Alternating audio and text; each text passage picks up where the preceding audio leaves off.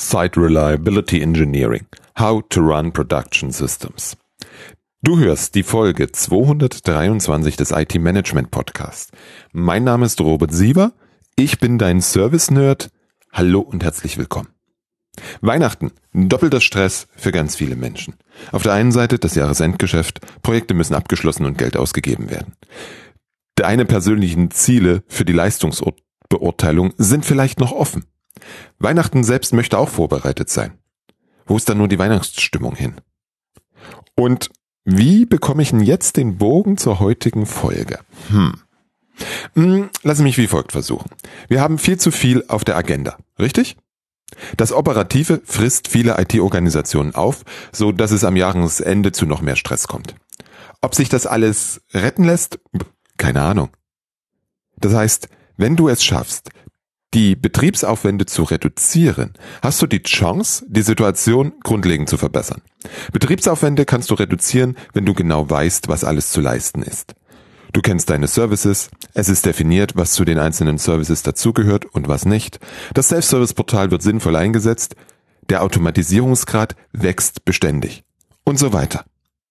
Wenn du an der Stelle bist, dass du genau diese Ordnung und Struktur schaffen möchtest, damit du den Betriebsaufwand messbar senken kannst, dann schau bitte auf www.servicekatalog-erstellen.de vorbei. Dort findest du alle Informationen zur umfangreichen Ausbildung in Sachen Serviceorientierung und Servicekatalog für deine IT-Abteilung. Wenn du schon einen Schritt weiter bist, dann habe ich heute ein Werkzeug für dich, mit dem du weiter an der Senkung des Betriebsaufwandes arbeiten kannst. Ich spreche heute mit Alex Lichtenberger über SRE, Site Reliability Engineering. Eine sehr interessante Disziplin, wenn du mich fragst. Insbesondere, wenn es bei dir um Cloud-Native-Applikationen und selbstentwickelte Applikationen geht. Im deutschsprachigen Raum ist Alex für mich der, an den ich denke, wenn es um SRE geht. Deswegen bin ich sehr froh, dass wir heute miteinander sprechen. Genug der Vorrede, hier mein Gespräch mit Alex Lichtenberger. Einen wunderschönen guten Abend, Alex Lichtenberger. Sei mir gegrüßt. Ich freue mich ganz doll darüber, dass wir heute über ein Thema sprechen, was glaube ich noch nicht so hohen Grad an Bekanntheit hat. Aber darüber können wir ja gleich schwatzen. Stell dich bitte unseren Zuhörenden mhm. vor. Ja, vielen Dank, Robert. Toll, dass ich da dabei sein darf mal bei deinem Podcast. Danke für die Einladung und äh, ja, zu mir selber, wie ja unschwer zu zu erkennen, respektive rauszuhören bis ich, ist, ich bin aus der Schweiz. Ich bin unterwegs äh, als äh, Coach, Consultant, Berater, äh, Trainer für Themen wie DevOps, Lean, Agile und Service Management. Ursprünglich habe ich aber mal angefangen in der Softwareentwicklung. Das war damals bei der IBM, Jahr 2000. Das ist also schon ein Weilchen her. War dann ein paar Jahre in dem Bereich, viel auf Kundenprojekten. Da hat es mich dann ins Operations verschlagen. Ne?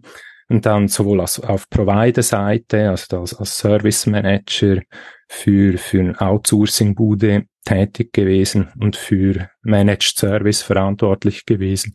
Dann später auch IT-Abteilung als Service Manager, als ähm, Abteilungsleiter für verschiedene äh, Infrastrukturthemen ne?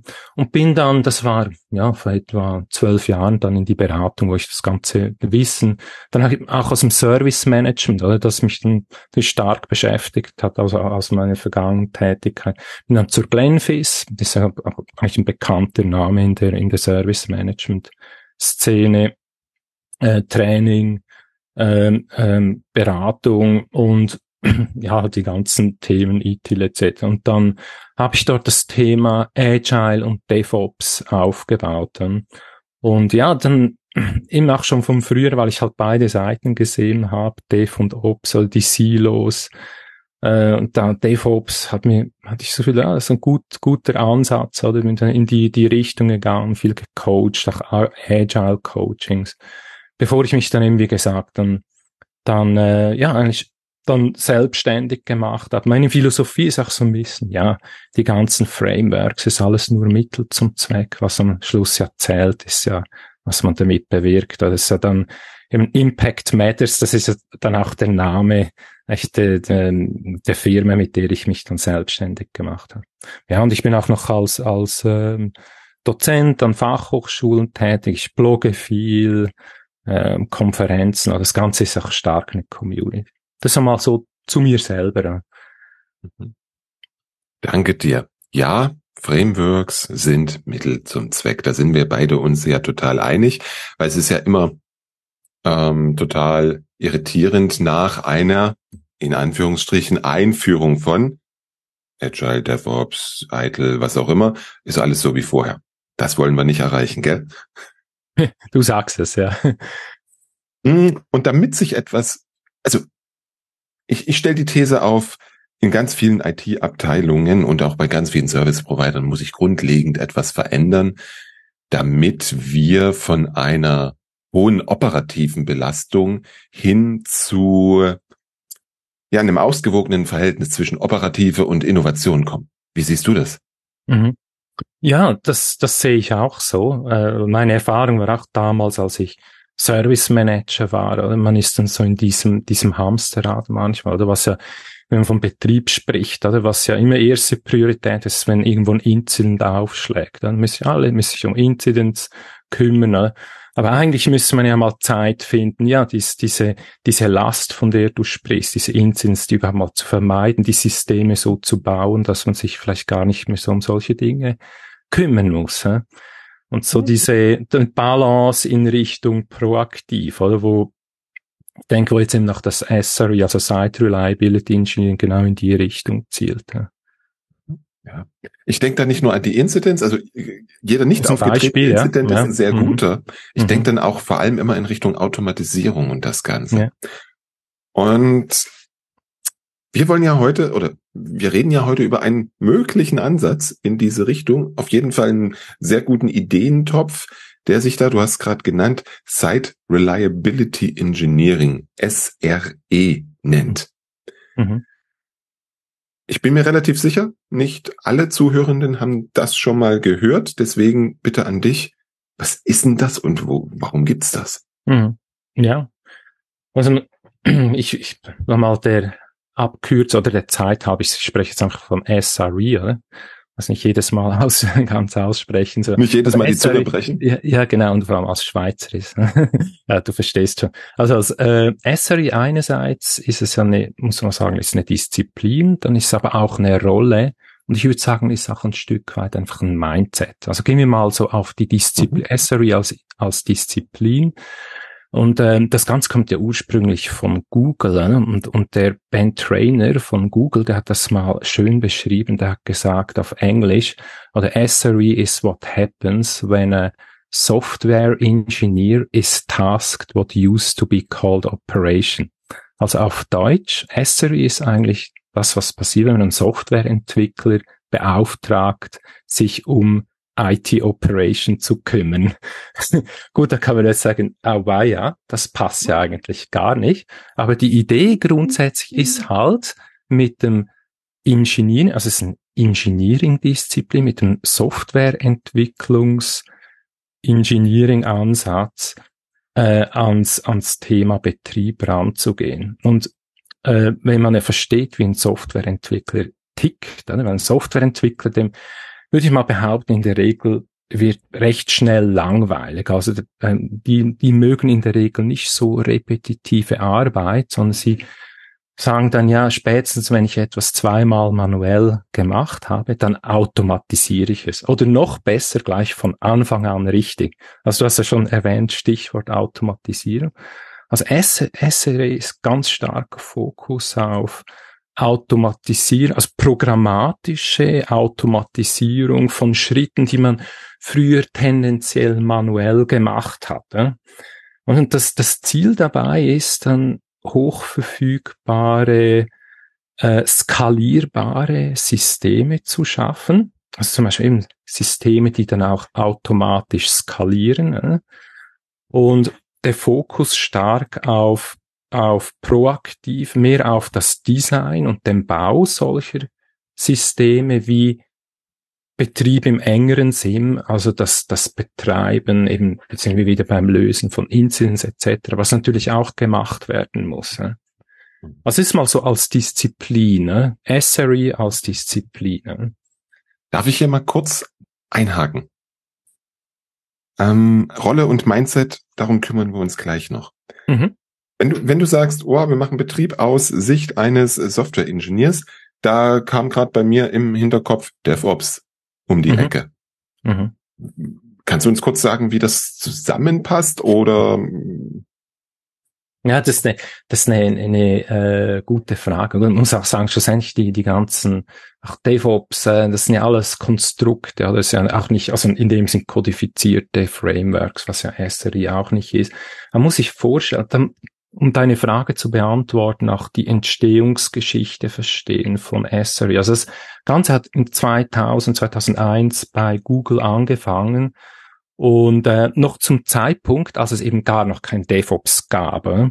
Und mhm. äh, das mal der, die erste wichtige Erkenntnis. Und Google war mhm. ganz einfach vor der Situation, dass sie so vorstellen, dass alles so wie eigentlich explodiert. Also explodiert im Sinne von, dass Google Search gekommen, Google Mail, all die Dienste und die im massiv skalierten Umfeld und Google konnte gar nicht anders wie das Ganze automatisieren. Ne? Also vor allem die Skalierung der Systeme, auch Incident Response, Monitoring etc. Und sie haben dann später, das war einfach so ihr Ansatz von DevOps, oder, um dann auch mit äh, gemeinsamer Ergebnisverantwortung mit den DevOps-Teams. Und später hat dann DevOps sehr schön gesagt, weil da kam immer die Frage, okay, was ist jetzt da mit, mit DevOps und das ist euer Ansatz? Und sie haben dann gesagt, ja, ähm, äh, SRE implements Class DevOps. Äh? Das ist jetzt natürlich ein, äh, vielleicht, versteht vielleicht nur ein Softwareentwickler. Ich glaube, du verstehst. Äh? Ist nämlich für sie ist einfach SRE ist eine Reihe von Praktiken, DevOps-Praktiken für Google, von denen sie glauben, dass sie für sie funktionieren. Ne? Also SRE hat so gesehen ähm, etwas sehr Bodenständiges auch, ne? so, so eine Reihe von, von, von Dingen, die ursprünglich hat, äh, inzwischen hat sich es weiterentwickelt über Google hinweg, da gibt's ganze Communities. Ja? Aber sagen wir, SRE ist eine Ergänzung zu DevOps, wenn es um äh, darum geht, auch wirklich handhabbar, praktisch handhabbar Stabilität in die Systeme zu bringen. Ne? Da ist eigentlich DevOps ist einfach zum Teil zu allgemein. Und DevOps hat uns geholfen, zum Beispiel äh, Silos aufzubrechen, ne? dass man äh, Teams hat, die End-to-End-Verantwortung haben. Und im DevOps ist ja interessant, ist ja nicht so, dass man jetzt sagt, ja, jetzt ist einfach Dev und Ops zusammen in einem Team, sondern Ops im DevOps sind ja mehr, ja, das korrigieren, wenn ein anderes Verständnis, aber es ist oft, was man antrifft, ist einfach Teams, Teams, die halt den Soft, den Produkte-Teams ermöglichen, dass die ja die Software selber in die Produktion nehmen können. Und diese Teams, diese Shared Infrastructure, die was die machen, die stellen zuverlässige Plattformen zur Verfügung. Ja, und da ja, ja, hakt dann eben auch wieder SRE äh, rein, wenn es wirklich um das Thema Stabilität, Zuverlässigkeit geht. Mhm. Okay. Mhm. Danke dir für den Ausflug. Das mhm. heißt, über Disziplin, SRE als Disziplin haben wir gesprochen. Mindset, mhm. Rolle. Mhm bleibt noch. Genau, Mindset und Rolle. Also mal, vielleicht einfach noch zum Mindset. Ich habe es schon ein bisschen angesprochen. Es ist einfach äh, damals äh, Google hat, hat einfach Leute, die die mit dem Softwareentwickler Mindset reinkommen, halt das Ganze programmatisch angehen, starker Fokus auf Design und Bau, auf Automatisierung. Das ist so dieses, dieses Mindset, das gefragt ist. Und Rolle, das äh, ist dann die Rolle des Site Reliability Engineers. Hm? Der, ähm, ja, ich meine, da können wir danach, können wir jetzt machen das später ist halt, äh, also es ist bewusst, es ist eine Rolle, es gibt unterschiedliche Möglichkeiten, das in der Organisation zu verankern. Ne? Äh, ja, klar man muss dann wieder aufpassen, dann, dass nicht äh, Silos entstehen.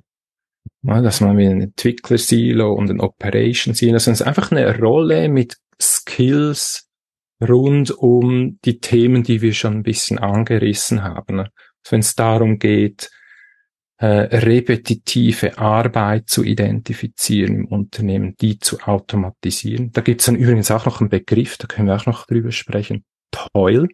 Toil, mhm. das ist alles Dinge, also Arbeit, die repetitiv, manuell etc. Was ist die Rolle des der, der SRE, der der, der, der so von dem Blickwinkel her kommt, diese Dinge sieht, der automatisiert, ähm, und was ganz wichtig ist, äh, das ist so eine Regel, ähm, du hast ja damals von der Balance eingangs gesprochen. Was man ja nicht will, ist, dass dann man sich nur mit reaktiven Betriebsaufgaben beschäftigt, sondern auch proaktiv. Und mhm. da, die Regel, die da Google damals aufgestellt hat, ist, dass maximal 50 Prozent der Zeit eines SRIs darf so Betrieb im engeren Sinn sein. Und mindestens 50 Prozent der Arbeit ist Softwareentwicklung, also ist, die Projektarbeit, Systeme stabiler machen, ne? um so eben diese Balance hinzubekommen. Mhm. Das ist so zur, zur Rolle mal so übersichtsmäßig. Wie man es dann natürlich implementiert, da gibt's äh, ja, das, das hängt dann immer davon ab. Mhm. Hm, bei, bei vielen Konzepten, Frameworks, sei mhm. es DevOps, sei es jetzt SRE, hm, habe ich dann immer so eine IT-Abteilung mhm. vorm Auge, die, ich bezeichne sie gerne als Legacy-Systeme mhm. hat. Also der Klassiker, du kaufst Software ein, du deployst Software. Nee, du deployst sie nicht. Du installierst sie, du stellst sie zur Verfügung, du betreibst es. Mhm. Hm, das ist die eine Seite. Das ist die, das, was heute häufig in Unternehmen immer noch da ist. Auf der anderen Seite haben wir dann die ganzen SaaS, die, äh, Dinge, die wir dazu kaufen. Auf der anderen Seite, wenn ich mir das jetzt bei Google vorstelle, kann ich mir das sehr, sehr gut vorstellen, weil die bauen ihre Software, die können mit ihrer Software ganz viel anfangen. Sie können dazu beitragen, dass die Software stabiler läuft, dass die Umgebung stabiler läuft, weil sie alles im Zugriff haben. Das habe ich in der mhm. Legacy IT nicht. Mhm. Wo ist mein Denkfehler? Mhm. Ja, also klar, ich meine, das SRI ist natürlich nicht eine, wie sagt man, eierlegende Wollmilchsau. Es gibt Umgebungen, wo es mehr Sinn macht. Ja? Man sagt, wenn man zurückschaut, oder wer hat nach Google, wer, wer, wer, wer hat diese, diese SRI-Praktiken als erstes aufgenommen? Das waren die ganzen Webscaler, ja? also wie dann Facebook, Mozilla etc. Und dort, das sind, äh, sagen wir, Services, also da, da sprechen wir dann mehr vom IT im Business. Äh? Das sind äh, ähm, äh, das Geschäftsmodell der Firma oder hängt ja massiv vom von diesen IT-Services ab. Also das heißt Zuverlässigkeit und auch Skalierbarkeit ist dort extrem wichtig. Wir sprechen dort auch von sehr verteilten Systemen, äh, die automatisch skalieren müssen. Und dort ist äh, Dort ist natürlich SRE prädestiniert, während bei einem ich meine, das Vorgehen, das du beschrieben, das kann natürlich auch weiterhin so funktionieren, oder? Man hat dann eine, eine man hat relativ wenig Änderungen, äh, man hat äh, äh, jemand, der den Betrieb übernimmt äh, und so wenn das, das kann durchaus funktionieren. Ne? Man muss einfach, ich denke auch rausfinden, wo ist SRI eher geeignet und wo eher nicht. Ne? Ja. Ich weiß, ich weiß, ob es deine Frage beantwortet oder ob es. Äh das finden wir gleich gemeinsam ja. raus. Mhm. Ähm, ich bin, bin ja immer Freund davon, mir aus, aus den Frameworks Sachen rauszupicken, die für mhm. meine Umgebung ja. passen. Und ich glaube, wenn wir dann noch ein bisschen über die Praktiken sprechen, mhm. da werden unsere Zuhörerinnen und Zuhörer sicherlich das eine oder andere finden, was auch in so eine Legacy-IT reinpasst. Mhm. Ich würde gerne noch mal kurz bei dem Punkt bleiben. Wo nee, ich formuliere es anders. In welcher, in welcher Umgebung ist es sinnvoll, dass ich darüber nachdenke, mich mit SLI zu beschäftigen? Mhm. Was würdest du sagen? Und, der Grundgedanke, dass man, ähm, oder ich, ich fange mal so an. Eine Übung, die ich dann oft im Rahmen von Workshops mit, mit äh, Teilnehmenden mache, ist sich zu überlegen, ja, was, was mache ich eigentlich so den ganzen Tag? Was mache ich täglich? Mach, was mache ich wöchentlich, monatlich? Dann gibt es vielleicht Dinge, die ich gar nicht mache, aber eigentlich machen sollte. Äh? Damit Post-its und dann schauen, okay, was davon ist toll, also repetitiv, automatisierbar. Und da kommen dann Dinge als ganz blöde Dinge wie zum Beispiel Passwort-Reset manuell oder äh, äh, Performance-Test mhm. jedes Mal manuell und so. Und was ich jetzt damit sagen will, das ist was, was ich da, die Übung, die ich gemacht habe, die kann man eigentlich in jedem Umfeld machen. Es gibt mhm. immer irgendwo was zu automatisieren. Ne? Man kann mhm. überall, sagen wir so, mit, das ist auch ein bisschen das Lean-Mindset, nicht? Ne? Mit dem mhm. rangehen und schauen. Also das grundsätzlich funktioniert überall. Ne? Mhm. Was aber schon im SRI sehr, sehr, also nicht typisch, also wir nehmen jetzt so eine Google-Umgebung, die haben, ähm, sind Webscaler, die haben zum Beispiel unten dran eine Infrastruktur, die ist sehr stark containerisiert. Äh. Das Ganze ist komplett äh, virtuell Infrastructure as a Code. Äh. Und, und dort, dort ist Hochverfügbarkeit und auch skalier, elastische Skalierbarkeit sehr wichtig. Dort, dort kann natürlich ein SRI noch mehr sein Potenzial ausspielen. Ne? Mhm. Ähm, aber Grund, um deine Frage zu beantworten. Das Mindset, ich glaube, das lohnt sich. Ich meine, es ist auch, ich meine, wenn wir jetzt hier zur Service Management Community sprechen, ne, auch, man hat schon immer auch von Automatisierung gesprochen oder von meine, Service Design, Service Transition. Es geht ja nicht nur um Service Operation. Ne? Oder dass man zum Beispiel Incident versus Problem Management, oder? dass man sich mal überlegt, hey, wie kann ich eigentlich die ganzen Dinge, die mich reaktiv beschäftigen, wie kann ich die grundsätzlich mal an der Wurzel packen, die Ursache herausfinden, anstatt immer nur mit Workarounds auch mit, mit echten Lösungen arbeiten. Mhm. Ja, also ich bin, bin hundertprozentig bei dir. Mhm. Jeder, der, der einfach mal in der Woche oder im Monat mitschreibt, was er so die ganze Zeit macht, wird mhm. da ganz viele Dinge ähm, finden, im SRE heißt toll. Ich persönlich mhm. nenne es Monkey-Arbeit. Ja. Ähm, weil ich könnte bei vielen Sachen auch interessierten Affen hinsetzen. Mhm. Ähm, liegt ganz viel Potenzial drin. Ein weiterer wichtiger Punkt, den du aus meiner Sicht gerade genannt hast, war das Thema Infrastructure as a Code. Mhm. Wird viel, viel zu wenig angewendet, wird viel mhm. zu wenig genutzt aus meiner Sicht. Dieses Konzept, weil dann kann ich, dann kann ich ja tatsächlich von du, du hast es vorhin Software-Mindset genannt, profitieren. Ich kann testen, ich kann automatisch testen, ich kann automatisch deployen. Mhm. Da eröffnen sich ja ganz viele Ideen. Mhm, genau. Als, als, wenn ich da einhaken darf, als, als Natürlich. Äh, Service Management Sicht, man, man spricht ja oft vom, vom Service Lifecycle, den, den findet man ja immer irgendwie, ja, vom, von, von der Idee Design bauen bis, bis hin in, in den Betrieb.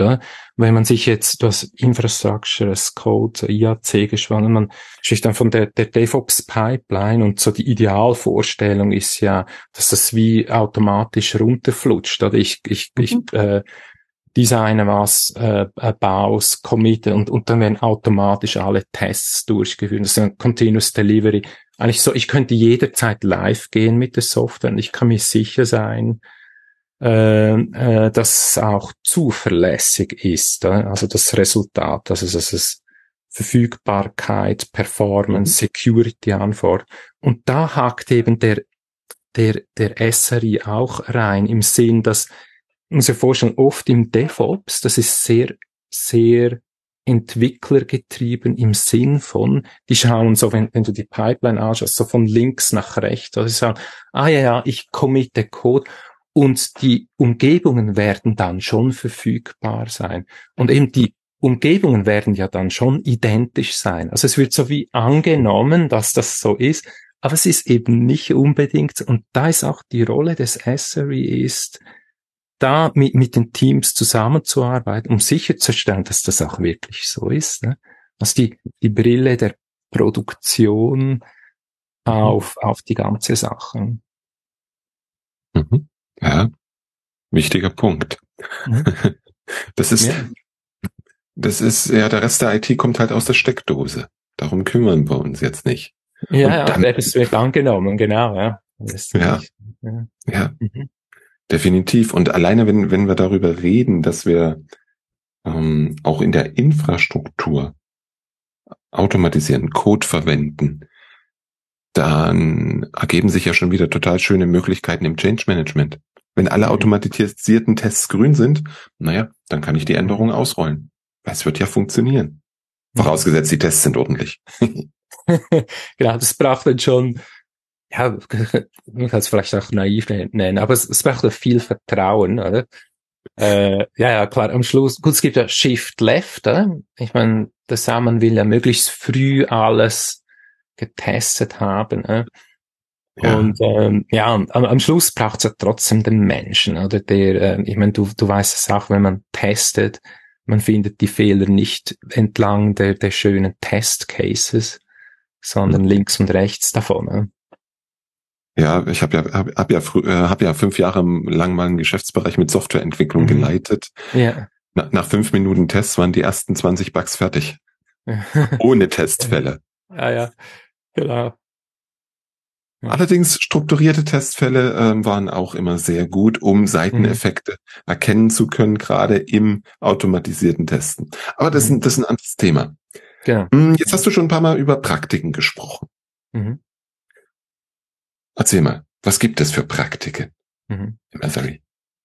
Also etwas, das man so als als Rahmen, ähm, was, was auch äh, sich bewährt hat im äh, SRE, ist mit sogenannten SLOs zu arbeiten. Und SLO steht für Service Level Objectives. Ja? Ich meine, wir sind jetzt in der Service Management Community gesagt, ah, okay, das ist ja in dem Fall wie SLA, aber ist es nicht ganz, ja? Wobei die SLOs gibt's ja auch in, in der Service Management. Ah, gut, genau, die gibt's natürlich. Mit SLOs kann man ja, sagen wir, SLA absichern. Genau. Im, im, wenn man jetzt so ITIL-Sprache Service, genau, man hat nach außen SLA, muss es intern, man kann ja nicht für etwas gerade stehen nach außen, dass, dass man nach innen nicht einhalten. Das ist so die, die Idee aus dem Service Management, wenn ich mich recht erinnere. Aber bei SRE verhält es sich so ein bisschen, und da ist einfach SLO, Service Level Objectives, ist eigentlich ähnlich wie in der Service Management Sprache das SLA. Also da geht es zum Beispiel um, ja, es muss möglichst nahe halt bei der User Experience sein. Da sprechen wir beispielsweise von 99,9 Prozent Verfügbarkeit. Das ist jetzt einfach mal ein Beispiel. Das ist das prominente Beispiel, weil Verfügbarkeit, ein Softwareentwickler würde jetzt sagen, jetzt Verfügbarkeit ist das Feature Number One. Ne? ja, und, äh, und was jetzt, äh, und da geht es jetzt auch wieder um die Balance. Was sie dann daraus gemacht haben, ist ein sogenanntes Error Budget. Das ist ein neuer Begriff. Äh? Error mhm. Budget ist eigentlich den, die Fehler, den Fehler, den man sich erlauben kann, oder? Pro Zeiteinheit. In unserem Beispiel, glaube ich, was heißt 99,9 Prozent sind, glaube ich, pro Monat 42 Minuten, habe ich mal ausgerechnet. Also mit anderen Worten, ein Produktteam kann sich pro Monat 42 Minuten Nichtverfügbarkeit erlauben. Ne? Das ist so wie ein Agreement, das muss in der ganzen Organisation gewollt sein, ne? auch vom Management getragen. Und dann gibt's die Regel, und ich habe gerade letzte mit dem Google SRE gesprochen, also die, die Regel gilt immer noch. Und es gibt auch viele Beispiele von Firmen, die das implementiert haben. Wenn Error Budget nicht eingehalten wird, dann greift die sogenannte äh, Error Budget Policy. Policy heißt, also ist eine Policy, wie sagt man auf Deutsch, eine Regel, die besagt dann keine neuen Features mehr. Das ist auch einfach ein Beispiel. Also wenn, wenn gewisses Budget, und das Budget soll auch aufgebraucht werden. Das ist so wie ein, wie ein Balance, äh, so dieses, dieses Balance-Ding. Also man, man will es so schnell wie möglich rennen, aber man will dabei nicht die Zuverlässigkeit kompromittieren. Also wenn man so ein angemessenes Grad an Zuverlässigkeit. Also diese SLO dann Error Badges und die Policy, die greift, um sicherzustellen, dass dann in dem Moment eben alle und eben nicht nur die SREs, sondern die, die Teams, dann ist, ist plötzlich Stabilität ist erste Priorität. Weil wenn das nicht so ist, dann haben wir wieder die Situation wie vor, vor DevOps, würde ich mal sagen, plakativ, nämlich dass ein, man hat ein Entwicklerteam und die schmeißen was über den Zahn und dann gibt es einen Betrieb und neu heißen die dann halt Esser. Die sind ja dann verantwortlich dafür, auch wenn es nicht mehr so stabil ist. Und das darf es ja nicht sein. Oder? Deshalb die Policy ist unternehmensübergreifend, soll die wirken. Ne? Also es ist so eine Practice, oder? Es ist eigentlich schon fast, würde ich sagen, eigentlich ein, ein mehr ein Prinzip und Governance-Element rundherum, äh, um sicherzustellen, um diese Balance zwischen Stabilität und, äh, sagen wir mal, Flexibilität, um die sicherzustellen. Ja. Das Wo, mal da, also, eine ja? Definition von ich leiste mir mhm. so und so viel Ausfallzeit mhm. Mm, oder ich oder das ist das, was ich verspreche.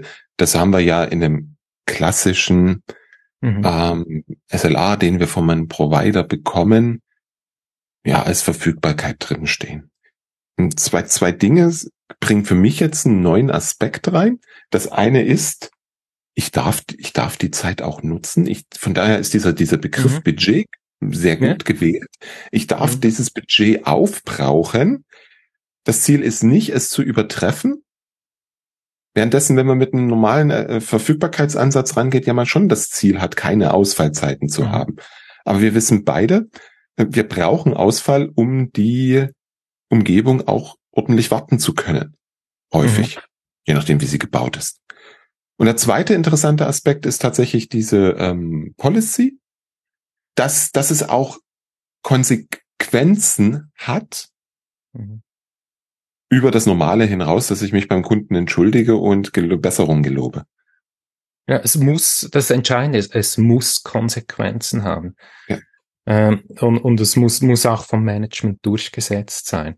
Klar, in der Praxis gibt es natürlich immer Fälle, man hat dann, äh, man will halt unbedingt live gehen mit was. Äh? Und äh, oder nächsten Release und, und, und will sich nicht mit anderen Arbeiten aufhalten. Da ja, und da gibt's dann vielleicht natürlich, gibt's schon Ausnahmen, oder? wenn man da, aber in der Regel soll, sollten solche, muss, es muss Konsequenzen haben. Nicht Einhaltung muss Konsequenzen haben. Sonst bringt das nichts. Ne? Definitiv.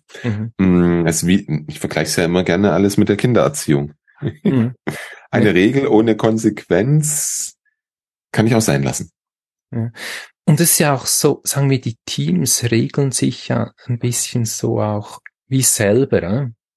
Weil früher war dann, wenn ja die Verantwortung irgendwo komplett woanders hingeht, eben so ein Betriebsteam oder so, dann, ich meine, was, was, wenn ein Entwickler, wenn seinen, oft, oft ist ja der Grund, dass wenn was nicht funktioniert oder ungenügende Zuverlässigkeit, dass irgendwo im Design und Entwicklung was, was schief gelaufen ist. Oder man hat ganz einfach keine Zeit dafür. Ne?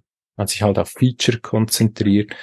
Und wenn halt dann immer dann Übergabe an jemand anderen und es nicht mehr meine Verantwortung, das ist schlecht. Ne? Da hat uns ja DevOps, würde ich mal behaupten, geholfen, ne? mit gemeinsamer Ergebnisverantwortung. Und ich würde sagen, der Ansatz von SRE macht das jetzt noch ein bisschen konkreter, noch, noch ein bisschen, ja, wie setzt man das jetzt konkret um?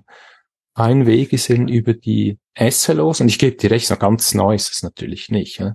Man kennt schon SLAs, obwohl dort ist ja mehr dann eine Vereinbarung zwischen, sagen wir, Provider und Kunde, oder? Was, ja. Ja, das ist, in der Regel habe ich einen SLA, den habe ich zu meinem Kunden. Mhm. Dieser SLA enthält Service Level Objectives, ob ich die nun nach außen gebe oder nach innen, sei mal dahingestellt. Und es bleibt dennoch in, häufig in der Praxis ohne Konsequenz. Mhm. Ja, genau. Und das ohne den Ansatz zu sagen, hey, ich darf das, ich darf das auch tatsächlich, wenn wir über Verfügbarkeit reden, aufbrauchen. Wobei mhm. Verfügbarkeit sage ich immer meinen Kunden, die wird, die setzen die Leute voraus. Mhm. Damit kannst du keinen Blumentopf mehr gewinnen. Mhm. Ja. Und du weißt ja, was äh, das 100% Verfügbarkeit gibt's ja nicht. Ne? Das ist auf jeden Fall immer das falsche Verfügbarkeitsziel. Das ist ähm, auch, auch bei. Das wird teuer. Ja, es wird äh, unendlich teuer. Nein, das ist eigentlich gar nicht. Ja. Das, das ist so oder so falsch. Ja. Das gibt's gar nicht. Ja. Na gut, wir könnten ja jetzt drüber philosophieren, wann, wann messen wir überhaupt Verfügbarkeit? Es interessiert mich ja als Kunde überhaupt nicht die Verfügbarkeit. Es muss halt nur funktionieren, wenn ich es nutzen will. Ja, genau. Ja. Und du hast ja gefragt, in Practices, weil ich habe jetzt so den ganzen Topf aufgemacht, SLOs, und da gibt es dann auch SLEs, Indicators, wie messe ich das Ganze, die Systematik. Aber es gibt noch, also wenn wirklich Practice ist ja dann interessant, dass man das ja wirklich klassische dann auch Betriebsaufgaben, also Betrieb im engeren Sinn, wie zum Beispiel On-Call, also sind halt typischerweise die SREs, die dann in diesen 7 mal 24 äh, äh, Manager- und Duty-Sachen auch dabei sind. Ja. Es geht auch um äh, äh, Incident Handling. Ja. Das sind so die, die, die reaktiven Dinge. Ja äh, wo aber die Re wichtig ist, dass das nicht überhand gewinnt, sondern dass die vom Mindset her drauf immer schauen über, wo kann ich, wo kann ich noch was automatisieren, wo kann ich das System per se eben zuverlässig machen, dass ich, äh, dass, dass es möglichst, das hat ganz verschiedene Aspekte dann. Ne? Und äh, dann auch zusammenarbeiten, zum Beispiel mit den Plattformteams. Also man spricht heute oft auch von Platform SRE. Also ich habe auch mal ein äh, Unternehmen dann beraten, das war eigentlich ein, ein Team, die haben dann schlussendlich die ganzen Plattformen zur Verfügung gestellt, auf denen, also auf denen die äh, die Softwareentwickler halt ihre ihre Pipeline laufen lassen haben. Und die haben haben da halt sichergestellt, dass die in sich zuverlässig sind. Und dann ist es dann plötzlich auch bei den Entwicklern kein Thema, denn dann wissen die, wenn die einen neuen, eine Funktionalität, ein Feature deployen, dann wissen sie, dass das nach hinten raus, dass es skaliert, dass es keine Security Issues gibt. Äh. Das ist dann alles auf Plattformebene gelöst. Äh. Oder sie haben auch äh, SRS, die dann direkt in den, in den Software, in den Produktteams mitarbeiten und und halt so ihre Skills einbringen, wenn es ums Thema Stabilität geht. Ja. Mhm. Ist ja aus meiner Sicht auch total wichtig, dass die mhm. Menschen, die da automatisieren sollen, die da verantwortlich sind für die ähm, Stabilität, dass die mitkriegen, dass schief geht.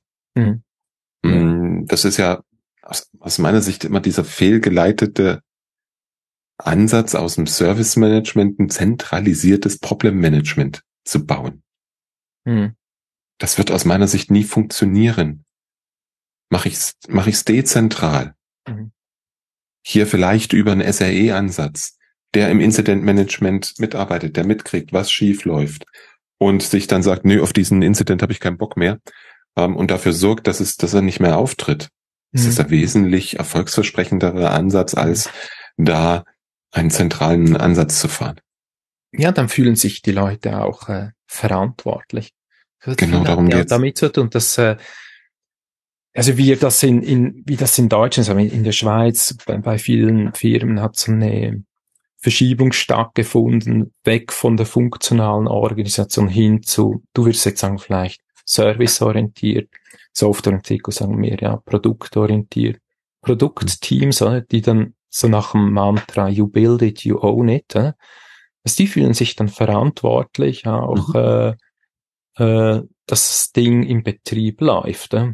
Gut, die mhm. Frage ist dann immer, wo macht man den Schnitt? Äh? Man hat dann immer einen Teil ist Shared Service. Das sind dann und das sind dann diese Platform-Teams, mhm. Plat oder SRE-Teams, sagen, ist, sieht man dann in der Praxis, die dann OpenShift, also diese modernen Container-Plattformen betreiben mhm. und als wiederum als Service anbietenden Produktteams.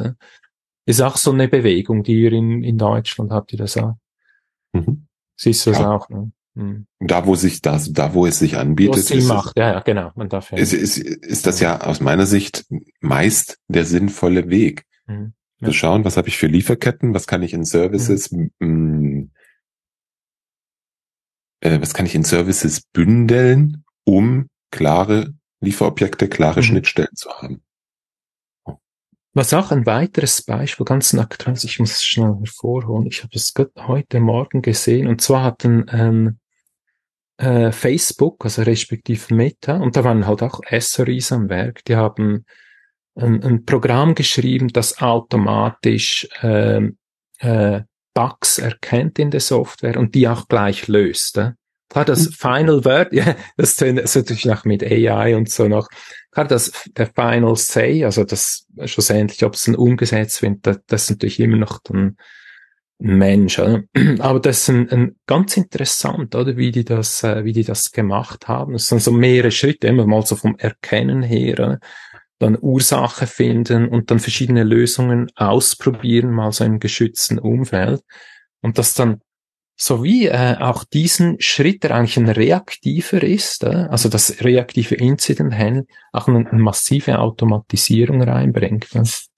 Mal schauen, wie das heißt. Ja.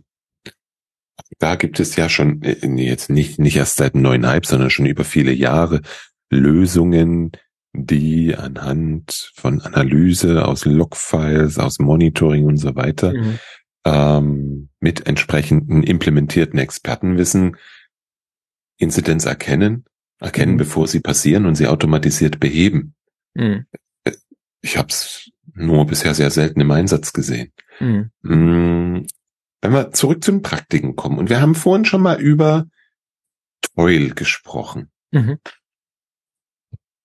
Äh, ist das, ist das irgendwie ein Akronym? T-O-I-L oder ist das mhm. einfach ein englisches Wort, was ich nicht kenne? Das ist ein englisches Wort und äh, gewisse Begriffe, äh, ja, sind, man könnte sie übersetzen ins Deutsche, aber sie, es wird nicht besser dann. Also Toil wäre übersetzt, glaube ich, das Mühsal. Mühsal, Oder die Mühe. schon Mühsal, ja, ja. Oder du hast wobei, okay, wobei doch, es gibt, es ja. gibt eine schöne Übersetzung. Die Plage. Die Plage, ja, es ist, also Toil ist natürlich aus Sicht, das ist eine Frage der Perspektive, da kommt auch wieder das Mindset, äh, aus, aus Sicht der, der Software ist es eine Plage, oder dem passt das überhaupt, der hat einen inneren Drang, die, die, so, auch fast in der DNA, ich würde jetzt nicht verallgemeinern, aber das dann zu beheben, oder zu, eben mit automatisieren. Während das für andere ist das vielleicht nicht unbedingt eine Plage. Ich war lange im, im Betrieb gearbeitet und das so wie, ja, Leute, die, die mögen das halt jeden Morgen den Server rebooten und, und dann funktioniert wieder oder irgendwelche Alerts abhaken. Ne? Das, mhm. äh, das für die Leute wunderbar, aber die würden dann nie auf die Idee kommen und sagen, ja, was eigentlich also will ich mir das, äh, könnte ich mir das Ganze sparen und vielleicht mal sagen, ah, okay, dann muss ich mal den Server, mit, mit dem Server-Patching so kann ich das vielleicht automatisieren. Ne? Also verstehst du es so? Das ist eine Frage toll, ja, Mühsal, Plage, aber nicht für alle. Mhm. Ja, mhm. das durfte ich auch recht früh in meinem Berufsleben mhm. lernen. Es gibt da unterschiedliche Menschen. Es gibt Menschen, die mögen diese repetitive, mühselige Arbeit. Mhm. Also aus meiner Sicht mühselig, mhm. Weil ich habe keine Lust, jeden Tag das Gleiche zu machen. Ähm, und würde dann auch lieber zum Automaten greifen. Währenddessen ist dann halt also die, die gibt es und dann gibt es halt Menschen wie mich, hm. die sagen, nur ein, nur ein fauler Admin ist ein guter Admin, weil der automatisiert. Hm. Oder manchmal auch eine Balance aus beidem. Ne? Ist halt bei jedem, ich glaube, das ist dann ja, vom Mensch zu Mensch unterschiedlich. Ne? Mhm. Und da sind wir dann wieder ja. eben beim Punkt, dass äh, also der Grund, warum eben damals Google dieses Experiment eigentlich gewagt hat. Äh, Software Engineers eingesetzt äh, für, äh, für, für, für den Betrieb und, und das hat, hat sich in dem Fall gut bewährt. Äh. Und, und Toil, ja, und Toil, da ist natürlich schon eine, äh, also eine Wissenschaft dahinter. Das ist übrigens auch, Google hat das super auch äh, dokumentiert, oder? Da gibt's, äh, wenn, wenn man da auf ähm, ist es sri.google, glaube heißt die Adresse. Genau, sri.google.com. Ja. ja, genau. Und da gibt's ja die, die, die berühmten Bücher, das ist alles kostenlos. Und da beschreiben sie ja schön auch toll. Sie machen sogar Beispiele von anderen Unternehmen oder wie die das handeln. Das, äh, das ist wirklich ein guter Fundus von, von Literaturen. Ja. Wobei ich mich kurz revidieren muss. Es heißt Mhm. sri.google. Ich wusste gar nicht, dass Google seine eigene äh, Top-Level-Domain hat. Ja, in dem Fall schon. Es war früher mal anders. Ja. ja aber es sind sre.google, ne? Genau. Genau, ja, ja, das, ja.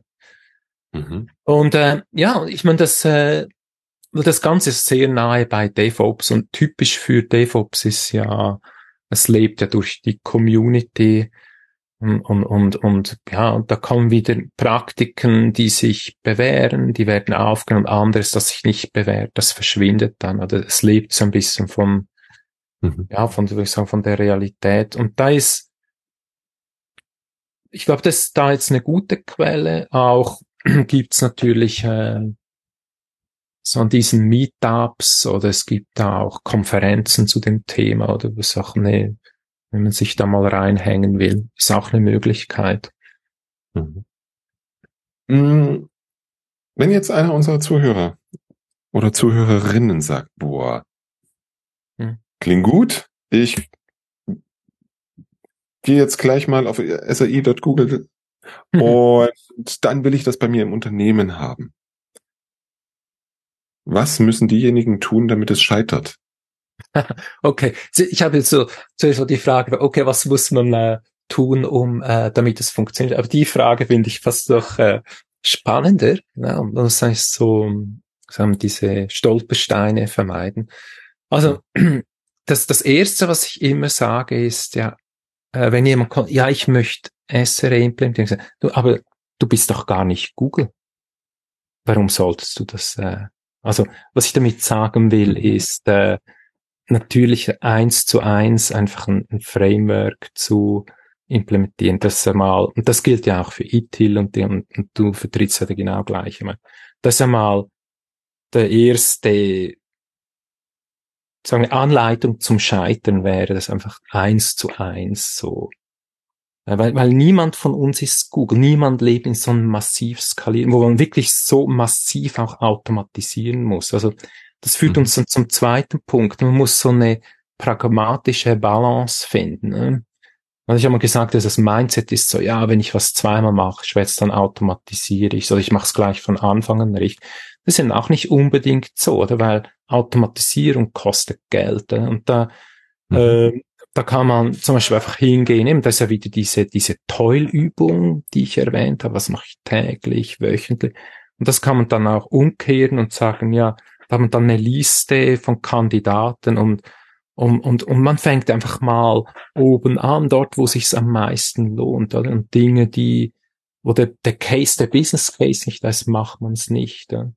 Ich glaube, was auch wichtig ist, oder was ein Fehler ist, wenn man Frameworks gegeneinander ausspielt, dann, äh, es ist schon oft passiert, oder jetzt da, jetzt kommt Agile und ITIL ist eh böse, etc. also, ich, also, das ist natürlich totaler Blödsinn. Aber ein SRE ist auch, SRE ist, man kann schon sagen, das ist eigentlich der Service Management Ansatz von Google.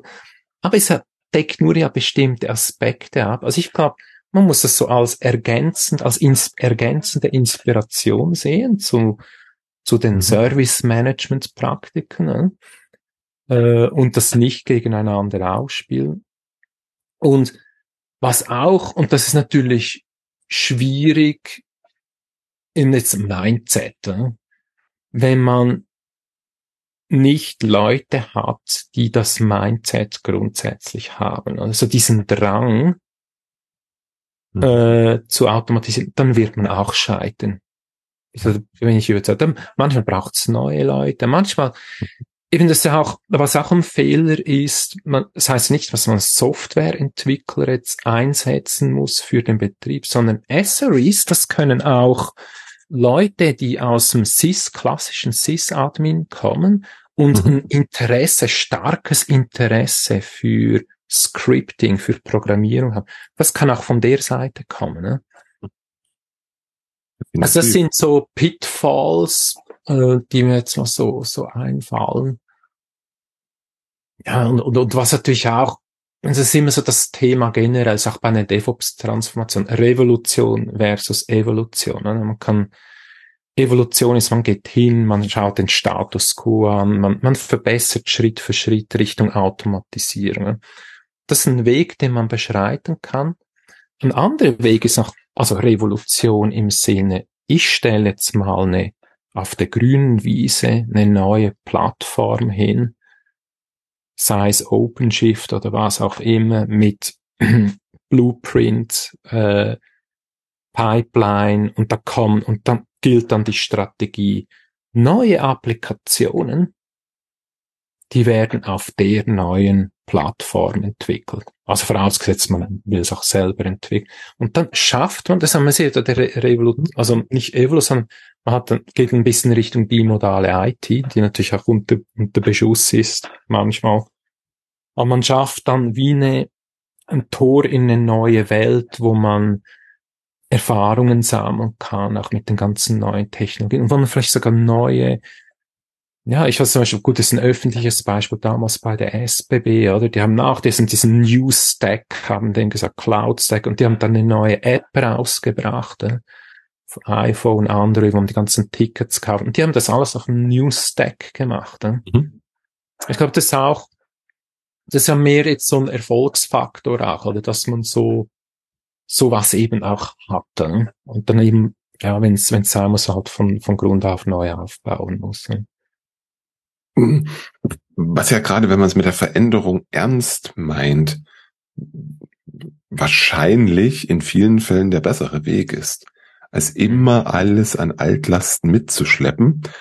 Und die Zuhörenden von unter uns, die mal für eine Bank gearbeitet haben oder für eine Bank arbeiten, wissen gerade, wovon ich rede. Hm. Ah ja, ich meine, Schweiz ist ja, sagen wir, Versicherung, Banken, das sind wie große Sektoren. Und das waren die, die ersten Branchen, die eigentlich so mit, mit, mit IT angefangen haben. Aber die haben auch am meisten, schleppen auch am meisten Legacy mit. Und viele sind noch so uralte Die, die schleppen Legacy, Legacy mit sich rum. Host-Systeme, wo dann was Schönes drüber gebaut wurde. Das schaut dann schön aus, aber ist so. Genau. Ja, und da ist, äh, gut, dann, es geht natürlich schon Richtung DevOps, also wie Migration vom Monolithen zu Richtung Microservices und solche Dinge. Das ist natürlich ja. nicht einfach. Hm. Ja, definitiv nicht. Ich glaube, das, das, das waren ein paar gute Punkte dabei, mhm. ja. damit es nicht scheitert. Hm.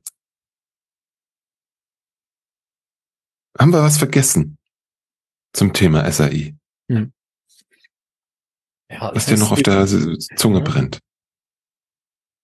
Das gibt es schon, sagen wir wirklich, viele, viele Zuhörenden vermissen jetzt vielleicht ja so vieles von dem. Irgendwie habe ich es dann doch schon gehört, dem so SLO, SLO, irgendwie kommt das auch schon bekannt. Und dann ein paar neue, aber wo sind vielleicht so sonst auch ganz neue Dinge, inspirierende Dinge. So was Kleines ist, also klein, eine Disziplin ist natürlich das Chaos Engineering, äh? hast du vielleicht auch schon davon gehört, äh? mhm. wenn man ähm, und, und wo, wo auch im Fokus der SREs ist, also wie so der Vergleich zum zum, zum Löwenzahn, oder? Wenn man, äh, wenn man den eben angreift, wenn man ihn abschneidet, äh, dann wird er nachher blüht er noch mehr, wird er noch stärker. Oder? Und das ist so die Idee, dann halt so, ja, sogenannte antifragile Systeme zu schaffen, die eigentlich, indem man sie attackiert, oder? Die lernen daraus und werden dann noch stärker. Oder?